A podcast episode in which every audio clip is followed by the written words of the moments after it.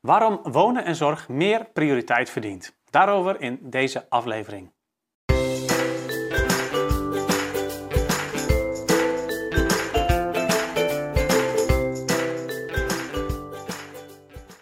Ja, wonen en zorg, het is een, belangrijk thema en uh, er is ook veel aandacht voor op het moment, maar toch uh, denk ik dat het nog meer prioriteit verdient, ook bij jou als uh, corporatie. En wat ik zie is dat er grote verschillen zijn tussen hoe woningcorporaties omgaan met het thema wonen en zorg. sommige corporaties die zetten er echt volop in en die hebben nou, bijvoorbeeld wel 30% van hun vastgoed is ook echt zorgvastgoed. Hè? Nog even los van wat je aan zorg in de reguliere woningvoorraad doet of wat daar plaatsvindt. Um, terwijl anderen die houden het ook wel een klein beetje af. Die hebben zoiets van nou, um, als, de zorg in, als de zorgaanbieders mijn deur voorbij gaan om, uh, om de samenwerking op te zoeken, dan vind ik dat eigenlijk ook wel prima. Um, maar toch denk ik dat het goed is om je als corporatie in 2024 veel uh, meer nog bezig te houden met wonen en zorg. En ook voor alle corporaties geldt dat. En er zijn een aantal redenen voor. Uh, het eerste is dat, ja, of je het nu wilt of niet, als jij niet naar de zorg toe gaat, dan komt de zorg wel bij jou. Um, de, de mensen die nu in jouw huizen wonen, die zullen ouder worden. En dat zie je ook überhaupt in Nederland. Gemiddeld worden we ook steeds ouder. Ook in de corporatiesector. Dus de kans is vrij groot dat dat bij jouw corporatie ook aan de hand is. Dat je huurders gemiddeld genomen steeds ouder worden. Nou, ouderdom komt met gebreken, zoals we allemaal weten. En dat betekent dus ook dat er steeds meer zorg thuis geleverd gaat worden in jouw woningen. Uh, en als dat niet kan, als dat niet lukt, als daar letterlijk en figuurlijk drempels liggen, dan, um, ja, dan, dan kan dat natuurlijk uh, wel goed gaan als dat niet al te veel mensen betreft. Maar zodra dat meer mensen zijn zodra dat een grotere groep wordt, dan ga je daar ook als coöperatie last van krijgen. Um, en zeker als je dus nu niet de juiste keuzes maakt. Een tweede belangrijke punt is dat steeds zwaardere zorg ook in de thuissituatie verleend moet worden en, en, en al wordt ook op dit moment. Hè. Dus vanuit het Rijk is het beleid dat steeds zwaardere zorg steeds meer buiten de muren van zorginstellingen plaatsvindt. Die trend is al lang aan de gang, maar die zet zich ook nog steeds door. En inmiddels komen we ook wel op een punt dat je, ja, dat je er niet meer komt met überhaupt uh, het beschikbaar stellen van woonruimte waar dan de zorg ingeleverd kan worden. Um, nee, dat vereist ook wel, de, steeds zwaardere zorg vereist ook wel steeds uh, meer uh, ja, nadenken over hoe kan dat überhaupt nog in een reguliere woning. Um, je ziet ook dat nou ja, het, kabinet wat afgelopen jaar gevallen is, dat, dat heeft op een gegeven moment ook besloten dat er geen extra verpleeghuisplaatsen meer bij komen.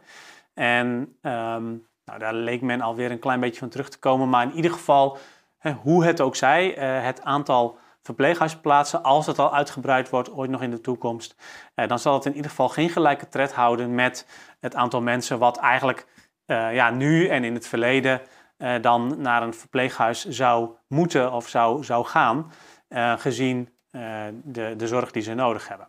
dus er zullen sowieso veel meer mensen in een bestaande woning wonen en waar ja, tot nu toe, of in ieder geval in het verleden het eigenlijk best wel een gebruikelijke verhuisbeweging was om van een eengezinswoning waar de drempels nog in zitten, waar een trap in zit, uh, waar mensen boven slapen, um, ja, waar misschien ook in de toegang tot de woning um, ja, daar, daar uh, hobbels letterlijk en figuurlijk zitten.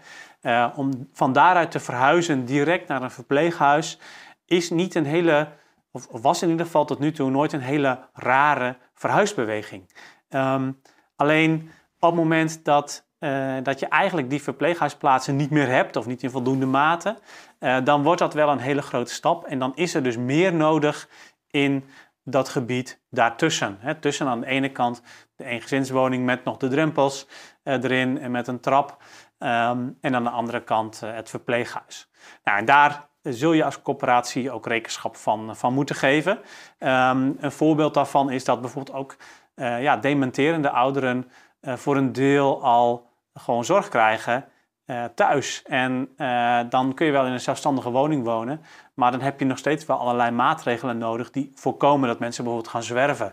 Ehm, of die ervoor zorgen ja, dat, dat, dat mensen, dat zorgverleners toch ook naar binnen kunnen op het moment dat mensen zelf niet meer goed de deur bijvoorbeeld kunnen openmaken. Nou, dat zijn allemaal dingen waar je dan ook als coöperatie, al, alleen al in je reguliere bezit, hebben we nog niet eens over zorgvastgoed gehad, um, al rekening mee moet houden. Ja, en dan het derde punt, en dan kom ik wel op het zorgvastgoed, echt het, echt het zorgvastgoed wat je zeg maar aan een, aan een, aan een zorgpartij verhuurt, die daar vervolgens weer cliënten huisvest.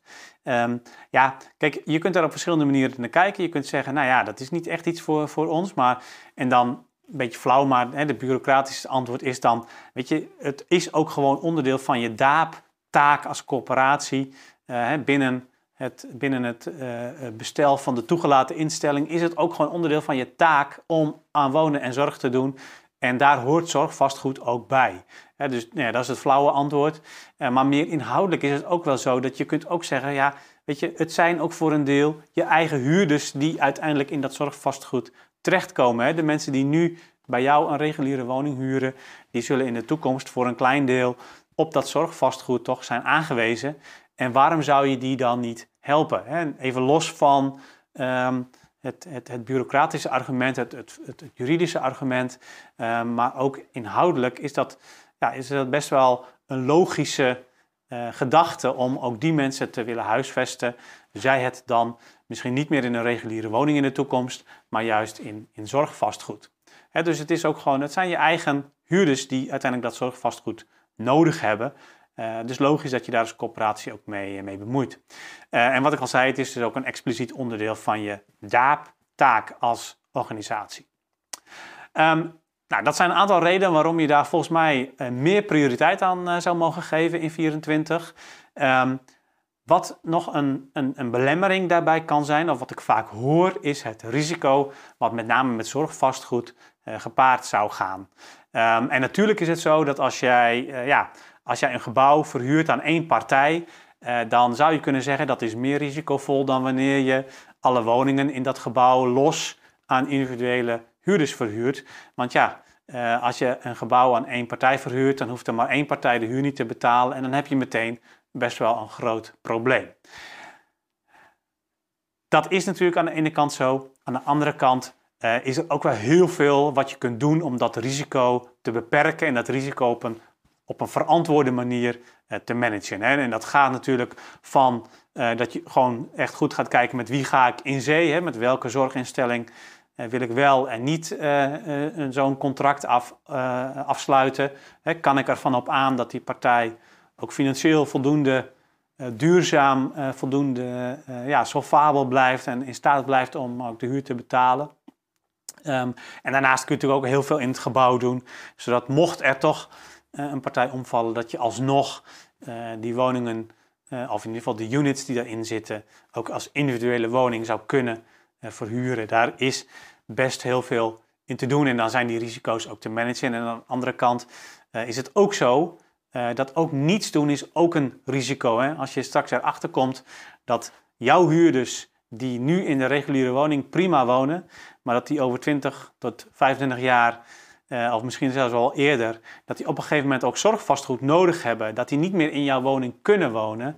Uh, en zeker als je in een gebied zit waar op een gegeven moment ook de bevolkingsgroei afvlakt of zelfs omslaat in krimp, ja, dan, dan is het ook een risico om niks te doen en die mensen daar maar te laten zitten. Ehm, of misschien gaan ze wel naar andere partijen die wel dat zorgvastgoed op een gegeven moment gaan bouwen, uh, zodat ze weer in een geschikte woning wonen. En dan blijf je toch als coöperatie achter met, met vastgoed wat niet voldoende uh, geschikt is om ook die zorg in te verlenen. En, uh, en ook dat is natuurlijk wel degelijk ook een reëel risico in grote delen van het land. Nou, um, dat over risico. Dus nogmaals, bekijk het vooral ook vanuit die positieve invalshoek, vanuit de volksvestelijke invalshoek, vanuit de opgave die er is. En ga aan de slag met wonen en zorg. Ik wens je er heel veel succes bij en graag tot de volgende aflevering. Doei!